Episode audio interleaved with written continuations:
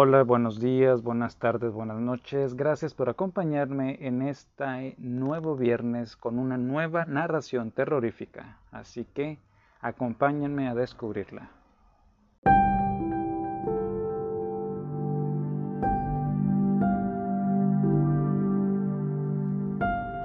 Asedio a la Casa Roja de Joseph Sheridan Le Fanu.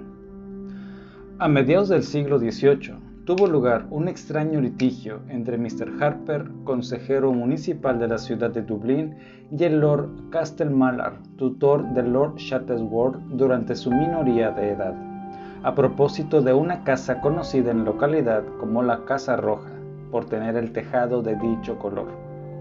Mr. Harper alquiló la casa para su hija en enero de 1753 como llevaba mucho tiempo deshabitada, mandó hacer las reparaciones necesarias y la amuebló, gastando sumas considerables en ponerla en condiciones. La hija de Mr. Harper, que estaba casada con un tal Mr. Rosser, se instaló en su nuevo hogar en el mes de junio, pero aún no habían transcurrido tres meses, cuando la joven pareja, que en este tiempo se había visto obligada a cambiar de servicios varias veces, declaró que aquella casa era inhabitable Mr. Harper se entrevistó con Lord Castlemallar para comunicarle que consideraba cancelados los compromisos adquiridos, puesto que la Casa Roja había resultado ser el teatro de acontecimientos extraños y desagradables. En otras palabras, la casa estaba embrujada y no se podían encontrar criados que estuviesen allí más de unas semanas. Mr. Harper añadió que después de lo que sus hijos habían sufrido, consideraba no solo que debía rescindirse el contrato de arrendamiento, sino que la casa entera debía demolerse, puesto que era la guarida de algo más terrorífico de lo que pueda ser el más peligroso de los malhechores. Lord Castermallar conminó a Mr. Harper por vía legal a cumplir el contrato, pero el consejero municipal contestó con un informe detallado de los acontecimientos, acompañado del testimonio de siete testigos, y ganó la causa sin que las cosas fueran más lejos. Su señoría prefirió capitular antes de llevar el asunto a los tribunales. He aquí los hechos que Mr. Harper expuso en su informe. Una tarde, Hacia finales de agosto, a la hora del crepúsculo, Mr. Rosser se hallaba sola, en un saloncito que daba al huerto situado en la parte posterior de la casa. Llevaba un rato cosiendo, sentada cerca de la ventana abierta, cuando, levantando la vista de su labor, vio claramente una mano que se posaba con precaución en el alféizar de la ventana, como si alguien desde el huerto tuviera intención de escalarla. Era una mano pequeña, pero bien formada, blanca y gordezuela, una mano no muy joven ya, de alguien que rondara la cuarentena. Unas semanas antes, en un castillo de los alrededores hubo un robo envuelto en circunstancias particularmente horribles. Los asesinos mataron a la dueña de la casa y quemaron gran parte del edificio y la policía aún no los había capturado. Miss Rosser pensó en el acto que la mano pertenecía a uno de los criminales que intentaba introducirse en la Casa Roja. Lanzó un grito estridente, aterrorizada, y la mano se retiró, aunque sin demostrar la menor precipitación. Enseguida se llevó a cabo una minuciosa investigación en el huerto, sin hallar rastro del, desconocido. Incluso se llegó a dudar por un instante de la realidad de lo que viera Miss Morroser, puesto que debajo de la ventana había una fila de macetas que se hallaban en perfecto orden y nadie hubiera podido acercarse a la pared sin volcar alguna. Aquella misma noche se oyeron en la ventana de la cocina unos golpecitos tenues pero persistentes. Los criados se asustaron. Uno de ellos cogió un atizador y fue a abrir la puerta trasera. Por más que escrutó en las tinieblas, no vio a nadie, y sin embargo, en el momento en que cerraba de nuevo, tuvo la impresión de que alguien golpeaba el batiente con el puño como si intentase entrar a la fuerza en el interior. Se sintió aterrorizado, y aunque siguieron sonando los golpes en los cristales de la ventana de la cocina, no osó hacer nuevas averiguaciones. El sábado siguiente, hacia las seis de la tarde, la cocinera, mujer ya de edad, serena y sensata, estaba sola en la cocina. De pronto vio la misma mano, corta pero aristocrática, con la palma posada contra la ventana y moviéndose lentamente de arriba a abajo, como buscando cuidadosamente alguna irregularidad en la superficie del cristal. Al verla, la cocinera gritó y se puso a rezar, pero la mano tardó unos segundos en retirarse. Durante las tardes siguientes, se oyó de nuevo llamar a la puerta, suavemente al principio y después más fuerte, con el puño cerrado. El mayordomo se negaba a abrir y preguntaba cada vez en voz alta quién era pero no obtenía más contestación que el ruido de una mano deslizándose de derecha a izquierda con un movimiento suave y vacilante. Mr. y Mrs. Rosers, que pasaban la velada en el saloncito de atrás, oían también golpes en la ventana, unas veces discretos y furtivos, como si dieran una contraseña, otras fuertes y enérgicos, tanto que llegaban a temer que se rompieran los cristales. Hasta entonces, los ruidos solo se producían en la parte trasera de la casa, que como se sabe daba al huerto. Pero un martes por la noche, hacia las nueve y media, los golpes se oyeron en la puerta principal. Duraron dos horas, para desesperación de Mr. Rosser, cuya esposa estaba aterrorizada.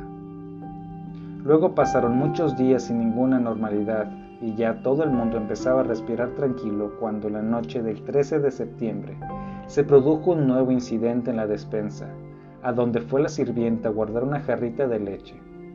La despensa recibía luz y ventilación por un tragaluz en el cual había un agujero destinado a la brazadera que sujetaba el postigo. Mirando distraídamente el tragaluz, la criada vio cómo se introducía por el agujero un dedo blanco y fofo, que se volvía hacia aquí y hacia allá, como buscando el pestillo, para abrirlo.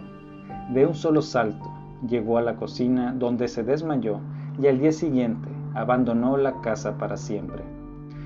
Mr. Rosser tenía la cabeza muy firme y se preciaba de ser un espíritu fuerte. Se reía de la mano fantasma y hacía burla del terror de su esposa. Estaba íntimamente convencido de que no se trataba más que de una superchería, de una broma de mal gusto y deseaba descubrir al culpable. No guardó su opinión para sí, sino que se la comunicó a todos, diciendo que el autor de la conspiración debía ser algún criado despedido. Sin embargo, era hora ya de que se hiciese algo, porque los criados e incluso Miss Rosser, tan dulce y pacífica, empezaban a sentirse inquietos y disgustados. Ninguna de las mujeres se atrevía a andar a solas por la casa después de la puesta del sol. Una tarde, cuando los golpes llevaban más de una semana sin sonar, Miss Rosser que estaba trabajando en su despacho, oyó llamar suavemente a la puerta principal. La noche estaba completamente en calma, lo que permitía oír con toda claridad. Mr. Rosser abrió la puerta de su despacho y se deslizó por el vestíbulo sin hacer ruido. La forma de llamar había cambiado un poco. Ahora eran unos buenos golpes suaves y regulares dados con la palma de la mano contra la puerta. Mr. Rosser fue a abrir bruscamente, pero se contuvo, y tomando las mismas precauciones de antes, se dirigió a una alacena donde guardaba los bastones, las espadas y las armas de fuego. Se metió una pistola en cada bolsillo y cogió un pesado garrote. Llamó un criado en el que tenía plena confianza y le dio un par de pistolas. Los dos hombres, armados hasta los dientes, se dirigieron a la puerta principal sin hacer el menor ruido.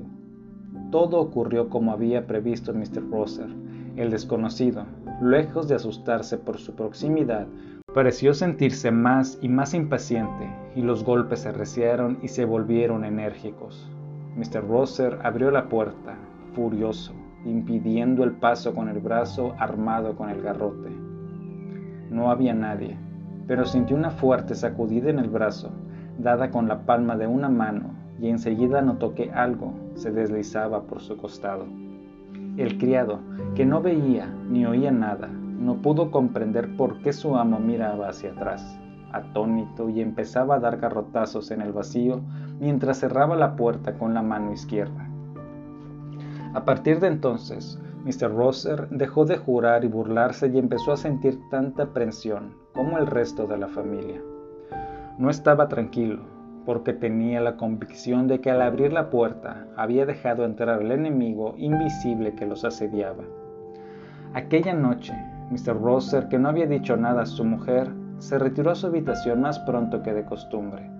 Antes de acostarse, leyó algunas páginas de la Biblia y cosa que no solía hacer, rezó. Permaneció despierto un buen rato y por fin, hacia las doce y cuarto, cuando empezaba a quedarse adormilado, oyó un ligero golpeteo en la puerta de su cuarto y luego el ruido de una mano deslizándose por el panel exterior. Saltó del lecho aterrorizado y se acercó a la puerta gritando, ¿Quién anda ahí? Pero no hubo más respuesta que el ruido que la conocía también, de una mano acariciando suavemente la puerta. A la mañana siguiente, la criada, temblando de horror, descubrió la huella de una mano en el polvo de una mesa sobre la que habían desempaquetado diversos objetos el día anterior. Mr. Rosser fue a examinar la huella y fingió darle menos importancia de la que en realidad le atribuía, a pesar de lo cual hizo que todos los habitantes de la casa colocaran la mano derecha sobre la mesa. Así obtuvo la huella de todas las manos, incluida la de su mujer y la suya propia. La mano desconocida era distinta a todas y correspondía exactamente a la descripción que de ella habían hecho tanto Miss Rosser como la cocinera.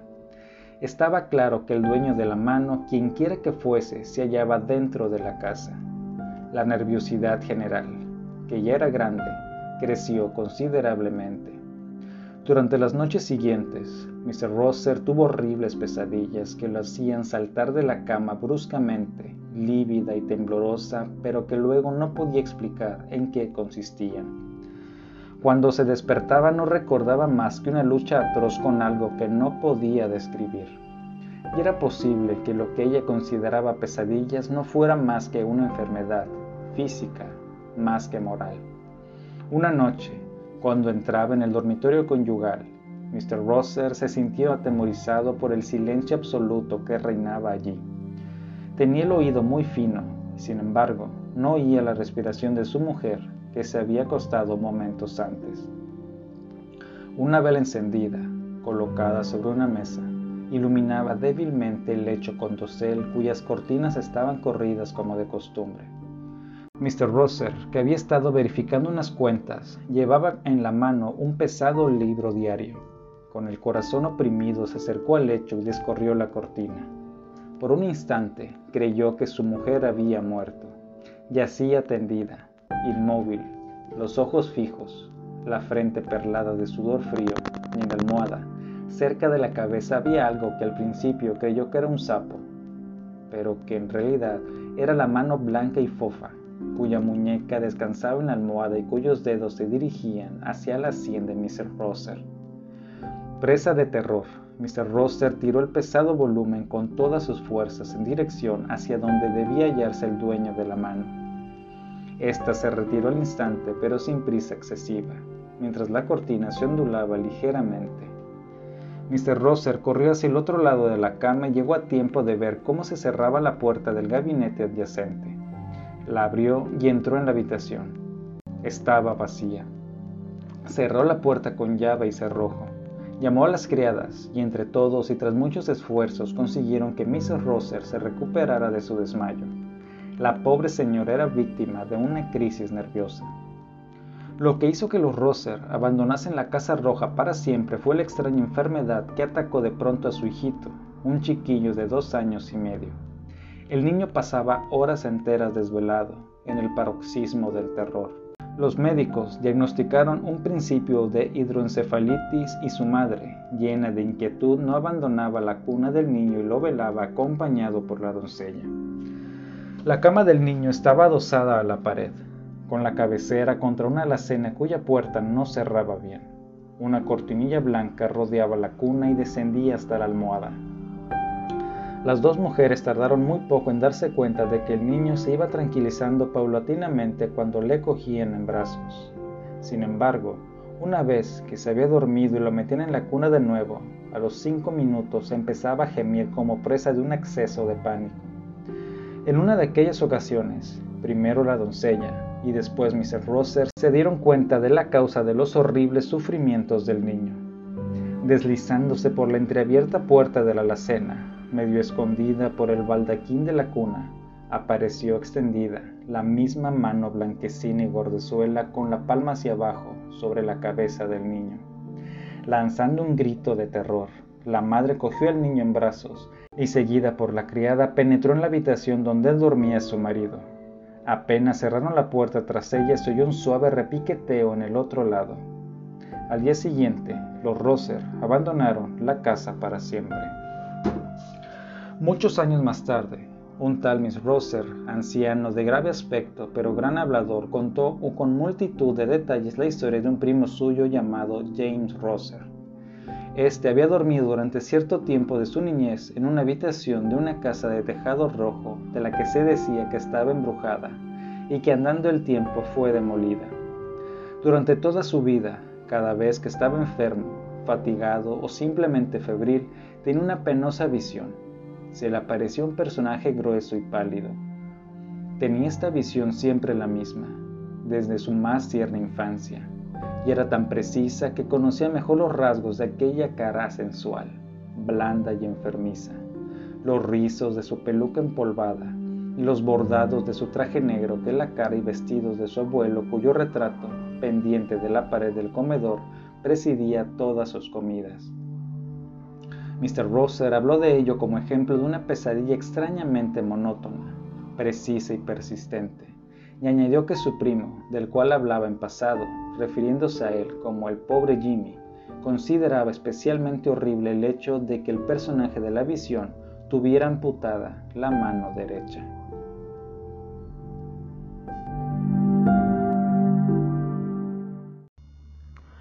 Esta fue la narración terrorífica de la semana. Acompáñenme en la siguiente y recuerda que si me sigues en Spotify, no dudes en dejarme tus comentarios. Hasta la próxima semana.